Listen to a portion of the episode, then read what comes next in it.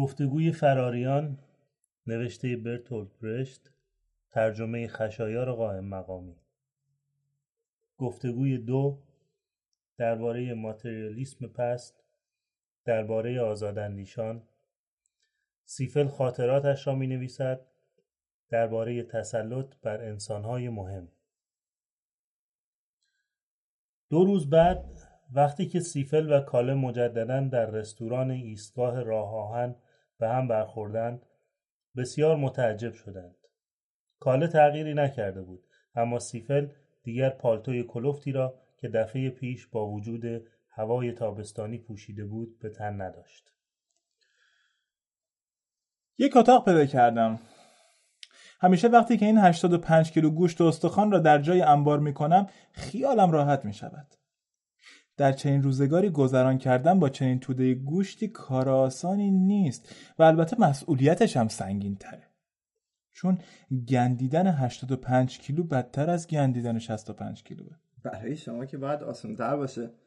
چون چاقی به آدم ابهت میده و نشانه تموله. اینم اثر خوبی داره. ولی من بیشتر از شما نمی‌خورم. اینقدر حساس نباشین.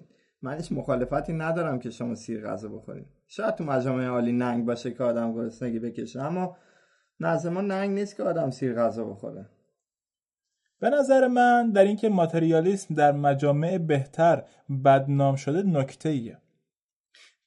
توی این مجامع با علاقه بسیار از لذتهای پست مادی حرف می‌زنند و طبقات پایینتر را نصیحت می‌کنند که خود را در آغوش آن نیفکنند. در واقع لازم هم نیست چون این مردم به هر حال پول خورد لازم برای این کار را ندارن. من اغلب تعجب می‌کنم که چرا نویسندگان دست چپی برای برانگیختن خوانندگان از آن لذت هایی که آدم وقتی می‌تواند بهره مند شود که ثروتمند باشد توصیف های آبداری ارائه نمی‌دهند. همیشه کتابایی رو می‌بینم که می‌تونن از اونها درباره فلسفه و اخلاق مجامع بهتر اطلاعاتی کسب کنند پس چرا کتابهایی درباره خوردن یا دیگر خوشیهایی که مردم طبقات پایین نمی‌شناسند وجود ندارد؟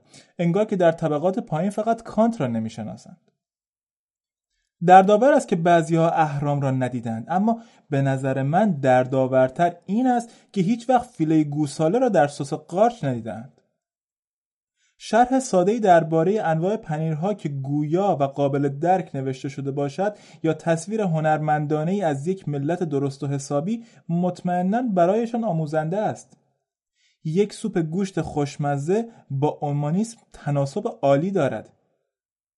می‌دانید راه رفتن با یک جفت کفش حسابی چه عالمی دارد؟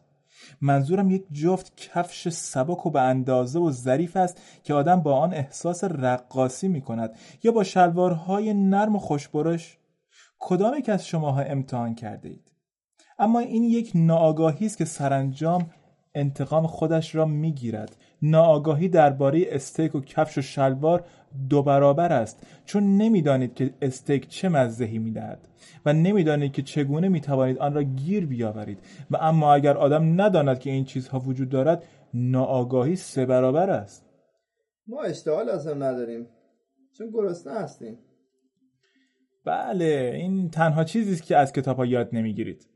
اگر نوشته های نویسندگان دست چپی را باور دارید این را هم باید از کتاب ها بیاموزید که گرسنه هستید. آلمانی ها برای ماتریالیسم استعداد ضعیفی دارند. هر جا که از مادیت بوی ببرند فورا از آن آرمان می‌سازند. ماتریالیست کسی است که گمان می کند آرمان ها از اوضاع مادی به وجود می آید و نه برعکس یعنی بعد دیگر ماده پیش نمی آید می توان گمان کرد که در آلمان فقط دو نوع آدم هست. کشیش و ضد کشیش. نمایندگان این جهان پیکرهای لاغر و پریرنگی هستند که تمام نظامهای فلسفی را می‌شناسند و نمایندگان آن جهان آقایان فربهی هستند که تمام انواع شرابها را می‌شناسند. من یک بار مشاهد مشاجره یک کشیش با یک ضد کشیش بودم. ضد کشیش به کشیش تهمت می‌زد که فقط به خوردن فکر می‌کند و کشیش جواب می‌داد که طرف مخالف فقط به او فکر می‌کند. هر دو حق داشتند. دین قوی ترین قهرمانان و عالی ترین دانشمندان را پدید آورده.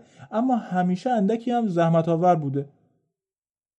اکنون بیدینی آتشینی به جای دین قدم می‌گذارد که پیشرو است. اما وقت تلف کن هم هست. اینجا یه نکته ای هست. منم پیرو مکتب آزاداندیشان بودم. اعتقاد ما همیشه ما رو به تلاش وامی داشت. فرصتی که برای رسیدگی به کارهای روزمره و شخصی داشتیم صرف آشکار کردن اسرار سپاه سلامت کردیم.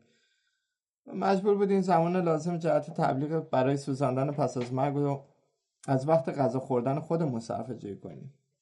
گاهی به نظر خود من اینچنین می اومد که وقتی ما علیه دین مبارزه می‌کنیم اگه کسی ما رو از دور تماشا کنه با این همه حرارت و ایمانی که داریم ممکنه ما رو یه فرقه بسیار متعصب بدونه.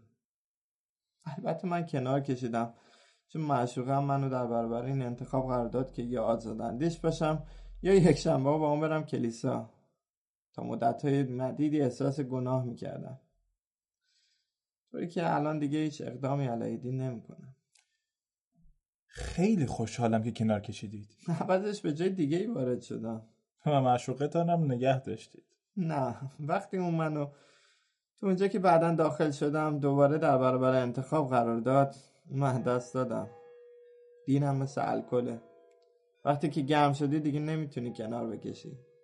بدترین مشروب خورات سوچیا بودن. اونم تو زمستون.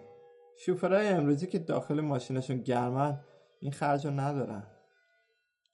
منظور شما مخالفت با عرق نیست بلکه موافقت با موتوره. تقریبا. شما از اتاقتون راضی هستین؟ هنوز از خودم نپرسیدم. من اگه درستترین جواب و حل نهایی نتیجه برام نداشته باشه هیچ سوالی پیش نمی‌کشم و هیچ مسئله حل نمی‌کنم.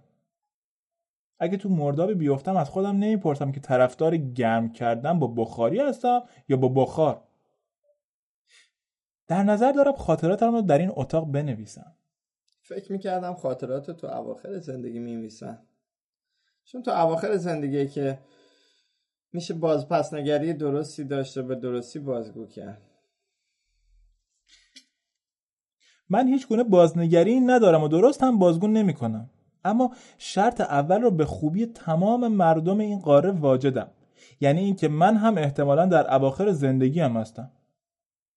البته اینجا برای نوشتن جای خوبی نیست چون من به سیگار برگ احتیاج دارم و سیگار برگ هم در اینجا به علت بسته شدن مرسا سخت پیدا میشه.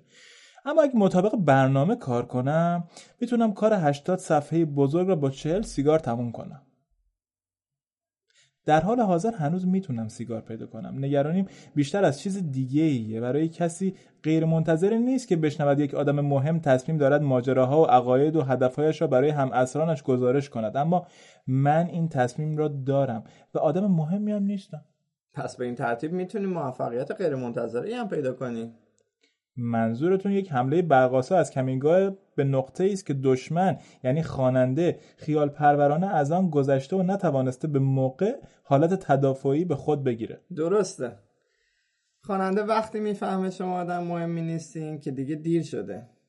تا اون وقت شما نصف بیشتر عقایدتون رو به اون خوروندین. اون اونا رو حریسانه بلعیده و هیچ فکری هم نکرده. وقتی هم براش روشن میشه که تمامش یاوه است اونو با هدفهایتون آشنا کردین. اگه به انتقاد بپردازین باز هم بعضی از نکات رو در اون باقی می‌ذارین. سیفل با نگاهی کاوشگر او را نگریست اما نتوانست اثری از حیله در آن بیابد. چشمان کاله صادقانه و هوشیارانه به او دوخته شده بود. سیفل جورایی از آبجوش را که آبجو نبود نوشید و باز هم نگاه سنجشگر و دوخته به دوردستها بر چشمانش نشست من از نظر اخلاقی خود را زیحق احساس می کنم. در حالی که نظریات اشخاص مهم را به تمام شکلها تبلیغ می کنند و می ستایند و برای آنها بهای خوبی می پردازند نظرات افراد بی اهمیت مردود و منفور است. در نتیجه افراد بی اهمیت اگر بخواهند بنویسند و آثارشان چاپ شود مجبورند همیشه به جای نظریات خودشان عقاید اشخاص مهم را به کار بگیرند. به نظر من این وضع پایدار نیست. شاید بهتر باشه یه کتاب کوچیکتر بنویسین چرا کوچیکتر. شما از پشت به من حمله می‌کنید. فکر می‌کنید که یا که آدم مهم با وجودی که هایش هرگز نمی‌توانند خواننده را واقعا راضی کنند اجازه دارد یک کتاب بزرگ بنویسد اما برعکس من باید مختصر بنویسم چون می‌خوام عقاید واقعا بی اهمیتی را بازگو کنم. عقایدی که هر کس اگر خودش همان نظرها را نداشته باشد می‌تواند با آنکه نزد خود اعتراف کند آنها را نظریات خودش بدونه. تو اینجا با شما موافقم. اینم جزی از استبداد عمومیه. چرا یه آدم. هر کسی که می‌خواد باشه. نباید اجازه داشته باشه نظراتش رو مشروع هم بازگو کنه. و دیگران هم با ادب به حرفش گوش بدن. اینجاست که اشتباه می‌کنید. باید یادآور بشم که من در واقع آدم بی اهمیتی هستم اما هیچ و پوچ نیستم. مطلب یک کمی پیچ و خم داره. در عین اینکه آدم از هر شخص مهمی صحبت نمی‌کنه ولی پروا نداره که مدام از هر کس بی اهمیتی صحبت کنه.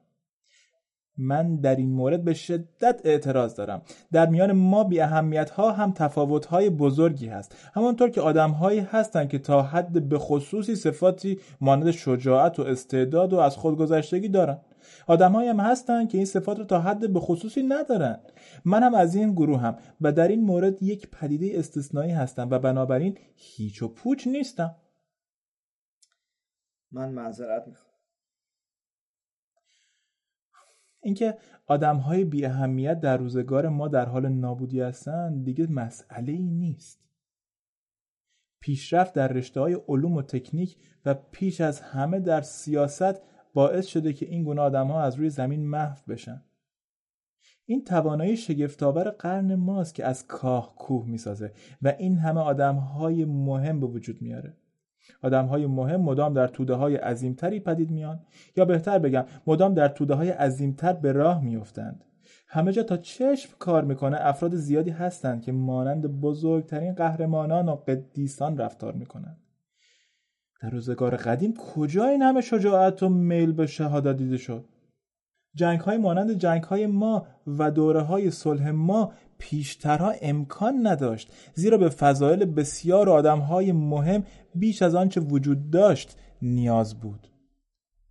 اما وقتی که زمان این قهر ناقهرمانان سپری شد دیگه نظریت اونا جالب نیست. برعکس آدم با میل زیادی با این احساسات و افکار کمیاب و بینظیر آشنا میشه. ما چقدر حاضر بودیم بدیم که مثلا درباره زندگی یکی از آخرین دایناسورها مطلب بیشتری بدونیم؟ منظورم اون حیوانات گیاهخوار بزرگی که در دورانهای پیش از تاریخ روی زمین پدید اومدن. آنها از میان رفتن زیرا احتمالا اهمیت موجودات دیگر را نداشتند اما درست به همین دلیل یک مطلب صحیح درباره آنها می‌تواند بسیار جالب باشد. اگه شما خودتون رو با دایناسورها مقایسه می‌کنین وقت اینه که خاطراتتون رو بنویسین. چون دیری نمیگذره که دیگه هیچ کس نمی‌تونه اونا رو بفهمه. تحول با سرعت تکان دهنده ای صورت می‌گیره. دانش آموز میگه که گذر از یک عصر به عصر دیگه جهشگونه یا می‌توان گفت برقاسا صورت می‌گیره. مدت های مدید دگرگونی های کوچک و ناهمسانی ها و ناموزونی های تحول را آماده می کند. اما خود تحول ناگهانی روی می‌دهد. دایناسورها اگرچه اندکی به عقب رانده شدند باز هم می‌توان گفت که مدتی در میان بهترین اجتماعات زندگی می‌کنند. دیگر هیچ چیز پشت سرشان قرار ندارد اما هنوز هم آنها را عزیز می‌دارند و به علت کهن بودن هنوز هم در تقویم اشرف جهان حیوانات صدر نشینند هنوز هم علف خوردن خصوصیت خوبی به شمار میاد. در حالی که حیوانات برتر گوش را ترجیح میدن. هنوز هم از سرتاپا 20 متر طول داشتن. اگر اعتباری هم به حساب نیاید ننگ نیست. مدت ها چنین و چنان میگذرد تا اینکه ناگهان جهش روی می‌دهد. اگر مخالف نباشید می‌خواهم از شما خواهش کنم که گاه بیگاه فصلی از خاطراتم را بشنوید. من هیچ مخالفتی ندارم. اندکی بعد آنها از یکدیگر جدا و از هم دور شدند هر یک به راه خیش.